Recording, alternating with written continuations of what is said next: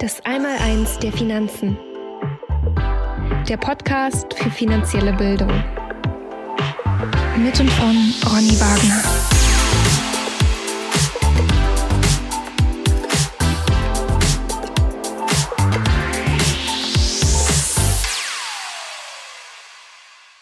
Herzlich willkommen zum Podcast Das Einmaleins der Finanzen. Mein Name ist Ronny Wagner.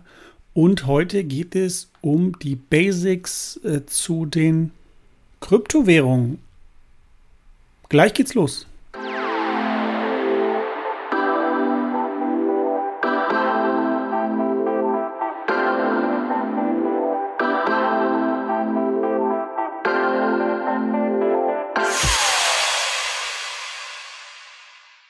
Basics der Kryptowährung.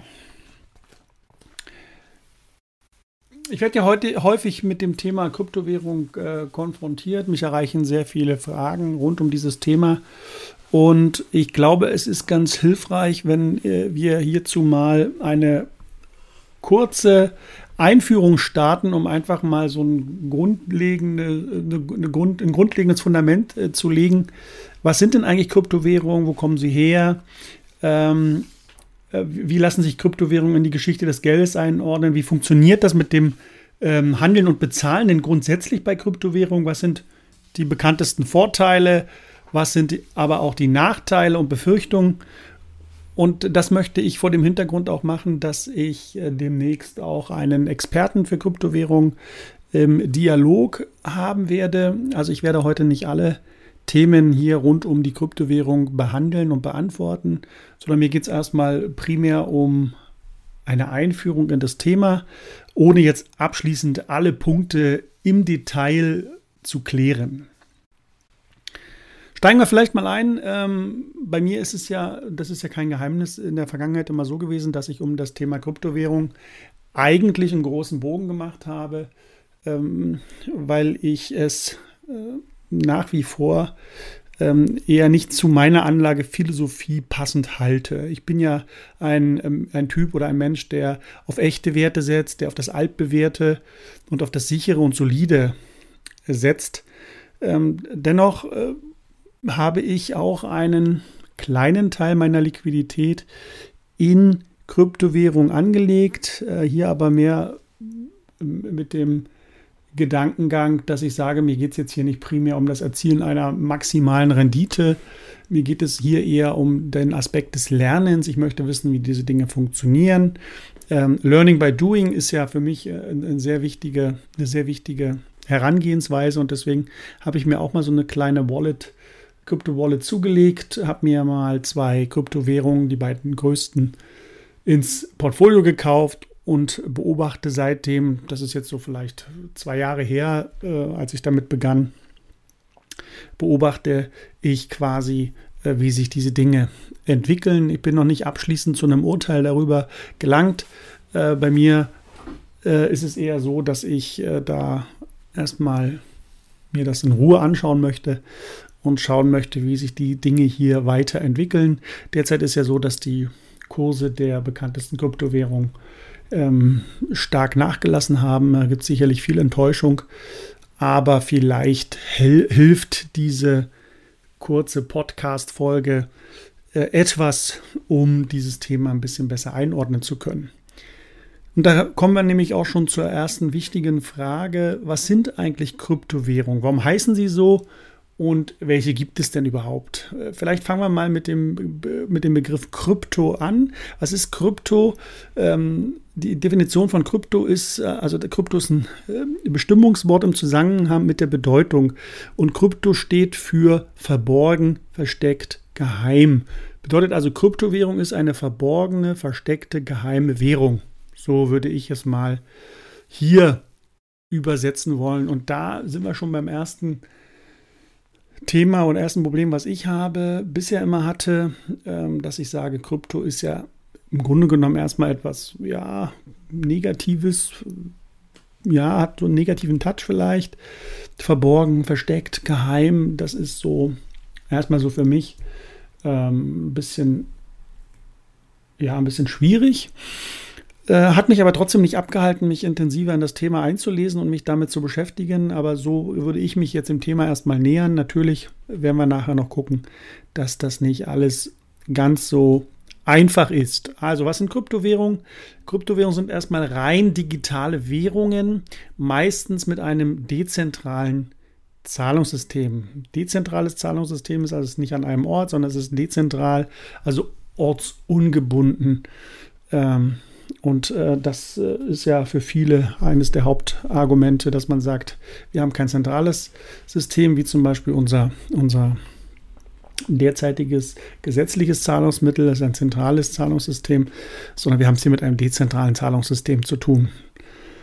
Leider ist es momentan noch so, dass die meisten Anleger Kryptowährungen erwerben und kaufen mit dem Fokus auf die Geldanlage, also das Erzielen einer möglichst hohen Rendite. Eben auch vor dem Hintergrund, dass eben die Kryptowährungen noch nicht so positioniert sind, dass damit viel bezahlt werden kann. Es gibt sicherlich vereinzelt Möglichkeiten, das zu tun, aber diese breite Akzeptanz als Zahlungsmittel, die ist einfach noch nicht da, obwohl der Name Kryptowährung so etwas eigentlich suggeriert. Das ist aber nicht ganz richtig, weil eben der Fokus hier bei den meisten Anlegern eher auf der Geldanlage liegt. Eine kryptografische Absicherung des Zahlungssystems verhilft Ihnen oder Ihnen zu Ihrem Namen. Also Kryptowährungen kommen eben genau aus diesem Bereich. Die Kryptographie ist ja quasi die Verschlüsselung von Informationen. Und wie ich es bereits schon angedeutet oder gesagt habe, ist die Definition von Krypto eher geheim, versteckt, verborgen etc. Um Manipulationen in diesem Währungssystem zu verhindern, werden alle Zahlungen speziell verschlüsselt und in einer sehr speziellen Datenbank gesichert. Zu den bekanntesten und größten Kryptowährungen zählen derzeit Bitcoin, hat jeder schon mal gehört, Ethereum, Tether, Binance Coin, das sind so die 4 bekanntesten und größten Kryptowährungen. Gibt es natürlich noch ganz, ganz viele, über 10.000 Stück. Aber wir wollen es mal dabei bewenden lassen. Kryptowährungen haben für die meisten momentan den Charme, dass sie bislang jedenfalls unabhängig von Regierungen und Zentral- oder Notenbanken sind. Sie werden meistens durch Privatpersonen in Umlauf gebracht oder gehalten und die machen das eben sicherlich als Geschäftsmodell, weil sie eben da auch Geschäftsanteile an solchen Konzepten besitzen. Die Transaktionen basieren oder funktionieren auf Peer-to-Peer-Basis, also direkt und dezentral, so könnte man Peer-to-Peer übersetzen.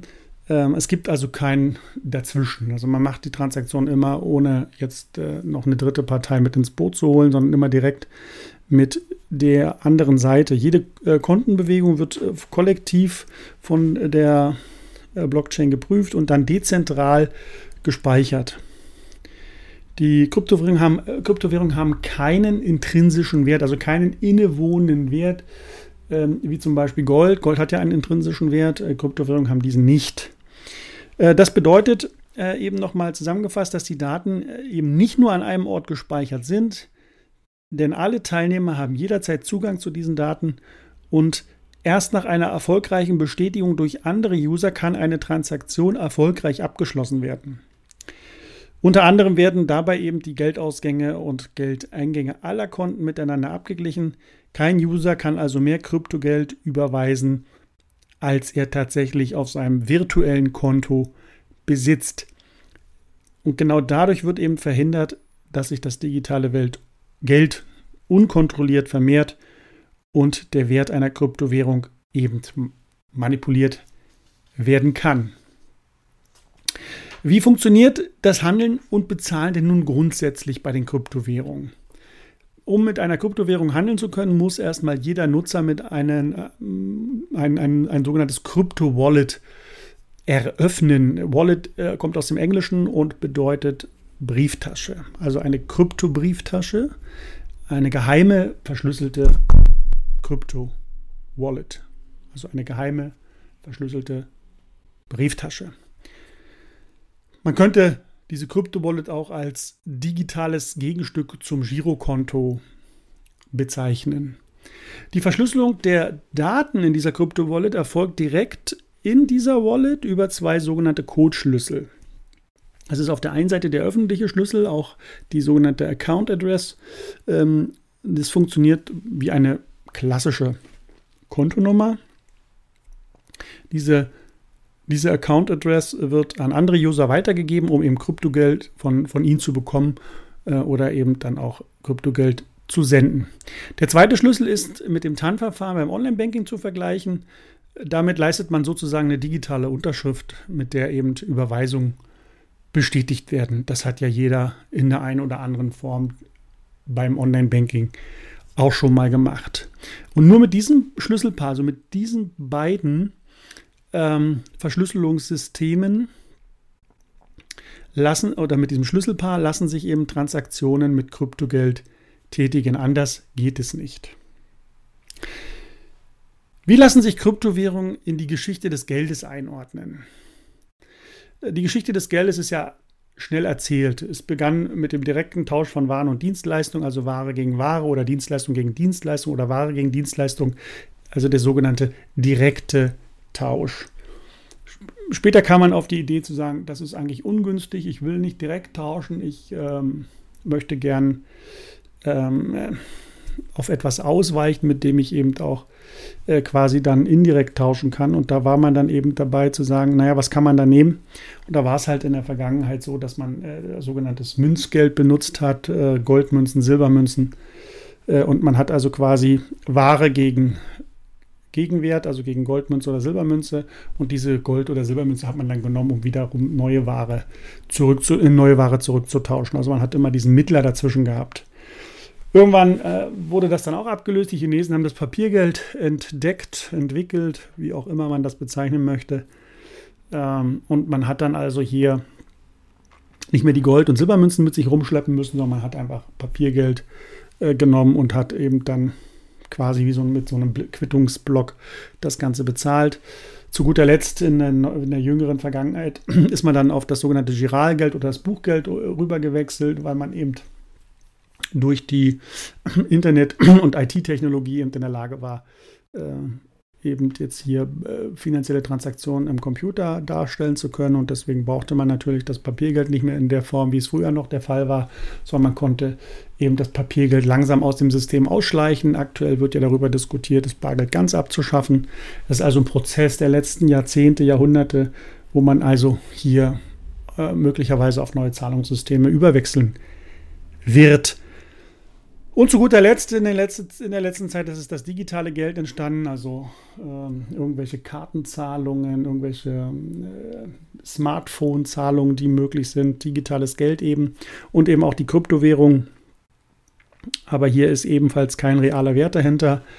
Und darüber werde ich allerdings dann auch mit meinem Experten auch nochmal sprechen und darüber diskutieren, wie weit hier die Entwicklung schon fortgeschritten sind und wie weit es noch gehen könnte. Also ähnlich wie Papiergeld oder Giralgeld haben Kryptowährungen grundsätzlich keinen intrinsischen Wert. Ein Nutzer wird sie eben nur dann als Tauschmittel akzeptieren, wenn er eben darauf vertrauen kann, dass zu einem zukünftigen Zeitpunkt eine hinreichend große Zahl von anderen Akteuren bereit sein wird, sie wieder gegen Güter und Dienstleistungen einzutauschen. Also das große Thema des Vertrauens, was ja in quasi jedem Finanz- und Währungssystem der Welt derzeit das A und O ist. Ökonomen allerdings definieren Geld ein bisschen anders. Sie sehen das also hier grundsätzlich ein bisschen anders. Ökonomen definieren nämlich Geld als alles, was allgemein zur Bezahlung von Gütern und Dienstleistungen sowie zur Begleichung von Schulden akzeptiert wird. Und diese Definition wird meist mit Hilfe der drei Geldfunktionen, eigentlich ist es eine Geldfunktion, nämlich die Tauschmittelfunktion und die Recheneinheit und Wertaufbewahrungsfunktion sind eigentlich Unterfunktionen der Tauschmittelfunktion. Aber sei es drum, Tauschmittel, Recheneinheit und Wertaufbewahrung sind die drei Geldfunktionen und insbesondere eben das Kriterium der generellen Akzeptanz ist für Kryptowährungen noch nicht erfüllt, sodass eben Zentralbanken, aber auch die einschlägige Fachliteratur eben die Geldeigenschaft grundsätzlich erstmal abspricht. Also Kryptowährungen sind hier nach der Definition kein Geld. Und dieses Akzeptanz und Vertrauen gewinnen, wie wird das in Zukunft ablaufen? Auch das wird Thema in meinem Experteninterview sein, wo wir nochmal drüber sprechen werden. Wie kann es gelingen, dass die Akzeptanz und das Vertrauen in die Kryptowährung gestärkt wird und welche Auswirkungen hat das dann auf die weitere Entwicklung? Kommen wir zum nächsten Punkt. Was sind denn nun die bekanntesten Vorteile, was eben die Kryptobefürworter immer wieder betonen, von Kryptowährungen? Ich würde sagen, Kryptowährungen sind ist eine sehr sichere Blockchain-Technologie, die ist quasi nicht manipulierbar, zumindest angeblich. So stark stecke ich jetzt auch nicht im Detail, um das jetzt überprüfen zu können, aber ich würde das jetzt mal so unterschreiben, dass ich sage, quasi nicht manipulierbar, so vielleicht ist die richtige Formulierung. Es ist auf alle Fälle weltweit schnell und günstig möglich, hiermit zu bezahlen. Man kann 24/7 damit Transaktionen vollziehen. Man ist unabhängig von Staaten und vor allem von Banken. Das Ganze findet dezentral statt, also es gibt keine zentrale Verwaltung, keine Mittelsmänner, sondern man kann eben direkt mit meinem Counterpart, mit meiner Gegenpartei das Ganze dann auch umsetzen. Es gibt beim Bitcoin zum Beispiel eine limitierte Menge an Coins. Also man hat hier auch natürlich den Geldumlauf von vornherein schon limitiert. Damit kann natürlich die Menge der erschaffenen oder geschaffenen Coins nicht ins Uferlose ansteigen. Und damit hat man eben auch hier das Thema Inflationsschutz von vornherein gelöst und ausgeblendet, indem man eben die Geldmenge hier reguliert. Man hat des Weiteren eine totale Transparenz durch die Blockchain-Technologie. Es ist wie so eine Art öffentliche Buchführung, so kann man sich das vorstellen, wo eben jeder dann auch in der Lage ist, dort hineinzuschauen. Der nächste wichtige Punkt für die meisten Einsteiger in die Blockchain, in die Kryptowährungsmanege ist natürlich auch das Erzielen von hohen Renditen, zumindest war das in der Vergangenheit immer möglich, aber wo hohe Chancen, da auch hohe Risiken, also bitte Achtung, so eine Investition in Kryptowährung ist nicht risikofrei, es hat alles seinen Preis und jede Rendite, die man machen möchte, dieser steht natürlich auch ein entsprechendes Risiko gegenüber, also hier bitte nicht blindlings ins Verderben laufen und nur eine Seite anschauen, sondern immer beide Seiten der Medaille betrachten. Und für viele ein sehr wichtiger oder der wichtigste Punkt ist die Pseudonymität, also die trotz der von mir aufgezeigten Transparenz der Technologie kann man keinerlei Rückschlüsse auf die Inhaber dieser Transaktionen ziehen. Angeblich, in Klammern. Ne? Also wir müssen das immer angeblich, das zumindest so wird es kommuniziert, ob das jetzt tatsächlich bis ins letzte Detail so umsetzbar ist, das weiß ich nicht.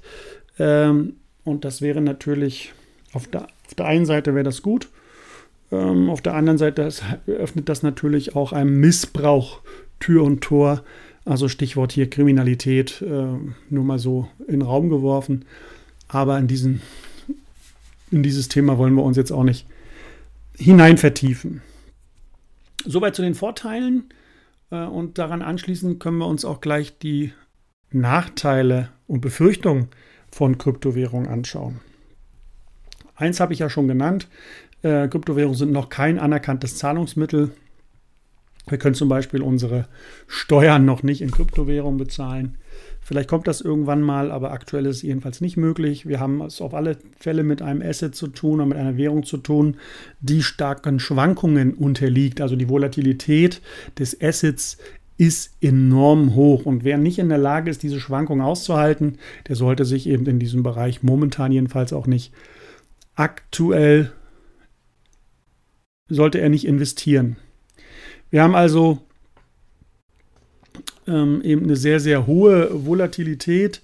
Also wenn ich mir jetzt, ich habe hier gerade mal die Charts der drei größten Kryptowährungen vor mir, wenn ich mir den Bitcoin mal anschaue, auf 3-Jahressicht, da kommen wir irgendwo, haben wir hier eine Schwankung von plus 500% bis 0. Also das ist natürlich enorm innerhalb kürzester Zeit. Diese Berg- und Talfahrt, das gleiche beim Binance Coin, das geht sogar bis in den 3000% Bereich. Also das sind natürlich Schwankungen, Volatilitäten, die muss man einfach aushalten können. Und hier, wenn ich mir so die Charts angucke, scheint das Sprichwort wie gewonnen, so zerronnen doch sehr treffend zu sein. Also wir hatten hier natürlich starke Anstiege, wir hatten es aber auch begleitet von starken Abschwüngen. Also hier muss man wirklich, wirklich einen langen Atem haben und einiges an Rückschlägen auch verkraften können. Nachteile sind natürlich auch, Gesamtverantwortung liegt in Nutzerhand. Mit Verantwortung geht natürlich auch immer enormes Wissen einher. Also wenn man Verantwortung übernehmen möchte, braucht man auch einen eine Wissensgrundlage, eine Wissensbasis. Die muss man sich selbst aneignen. Also man hat das, liegt alles selbst in der Hand. Und natürlich auch, das ist das große Thema, wenn ein Inhaber seinen privaten Schlüssel mal verlieren sollte. Vielleicht wird er auch geklaut, ne? Oder jemand macht sich diesen privaten Schlüssel zunutze. Oder man löscht vielleicht sogar versehentlich seine Krypto-Wallet. Dann ist das Geld eben weg. Fehlüberweisungen können auch nicht rückgängig gemacht werden. Und es gibt eben keinen zentralen Ansprechpartner, wie jetzt meinen persönlichen Banker, der mir bei einer fehlerhaften Transaktion dann auch mal behilflich ist. Also diese große Überschrift Eigenverantwortung wird hier extrem groß geschrieben. Und da geht es dann also wirklich tatsächlich auch ans Eingemachte, wenn man nicht in der Lage ist, hier eigenverantwortlich zu handeln. Nächster Punkt ist natürlich klar, Internet muss funktionieren. Ich brauche eine Internetverbindung, ich brauche eine Software, ich brauche Strom. Das sind also alles so Dinge, die man einfach hier wissen muss. Ist der Strom mal weg, dann funktioniert auch meine Wallet nicht. Gerade jetzt vor dem Hintergrund der Energiekrise und drohenden Blackouts ist das sicherlich ein Nachteil, der unbedingt zu berücksichtigen ist.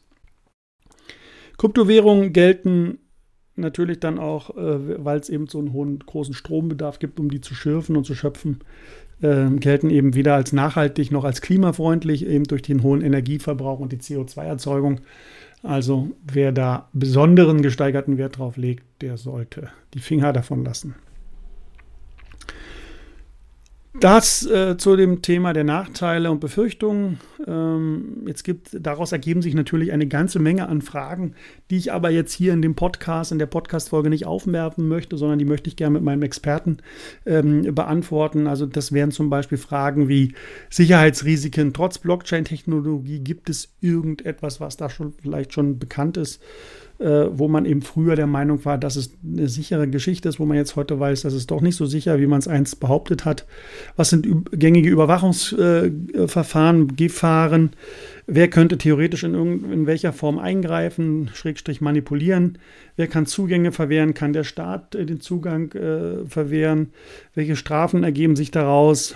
Sind Kryptowährungen wirklich Währungen der Freiheit?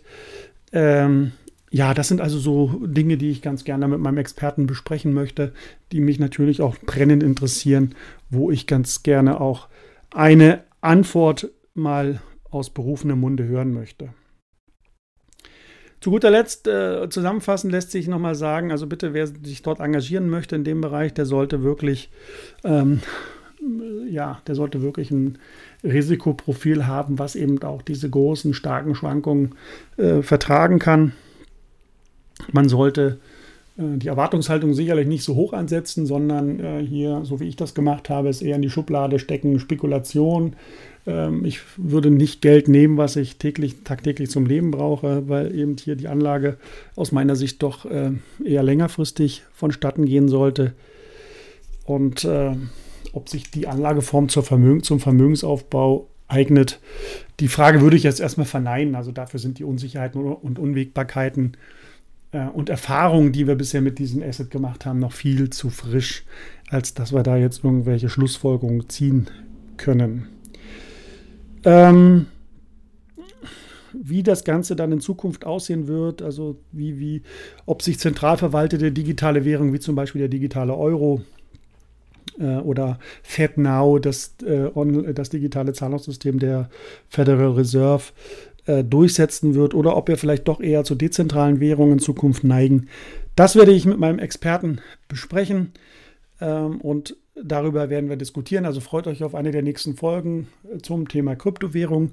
Das soll es jetzt erstmal gewesen sein zum Thema Basics der Kryptowährung. Ich hoffe, ihr konntet das ein oder andere mitnehmen. Ansonsten freue ich mich, von euch zu hören oder zu lesen, beziehungsweise würde euch auch gerne mal auf einem der nächsten Webinare persönlich begrüßen wollen.